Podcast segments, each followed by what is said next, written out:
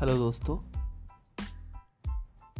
आज हम लोग जानेंगे बहुत ही ऐसी कहानी मतलब जिसने मुग़ल, मुग़लों की मतलब आपने प्रेम कहानी तो बहुत सुनी होंगी बट मैं समझता हूँ कि ये वाली प्रेम कहानी मेरे सबसे दिल के करीब है और मुझे सबसे ज़्यादा लॉयल लगती है और मैं इस मतलब जब मैंने ये लव स्टोरी पढ़ी तो मुझे ऐसा लगने लगा कि कहीं ना कहीं ये मेरे दिल के बहुत करीब है तो मैं आप लोगों से ये सब शेयर करूँगा।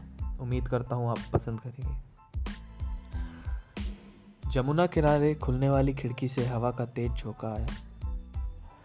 ढाके के मलमल के बारीक पर्दे हवा में उड़ने लगे। ना जाने कहाँ से महल में बेले की खुशबू आने लगी।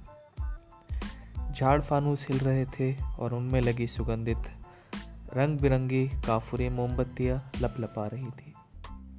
ऐसा लग रहा था कि बुझ जाएँगी, लेकिन बुझी नहीं। बाहर बिजली चमक रही थी। शायद बारिश होने की संभावना थी।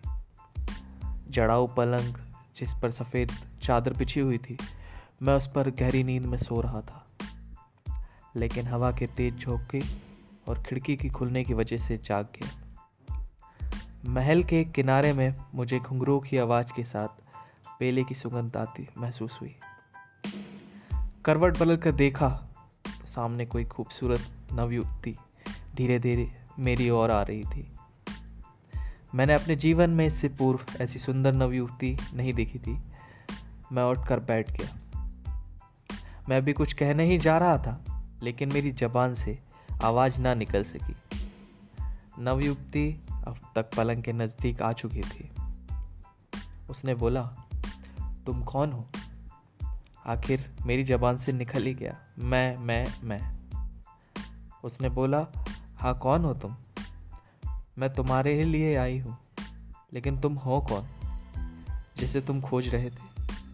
मैं तो किसी को नहीं खोज रहा था। मेरी ज़ुबान लड़खड़ाने लगी, माथे पर हल्की पसीने की बूंदें आ गई, हल्की सी सिकन तब आप मुझे ही खोज रहे थे।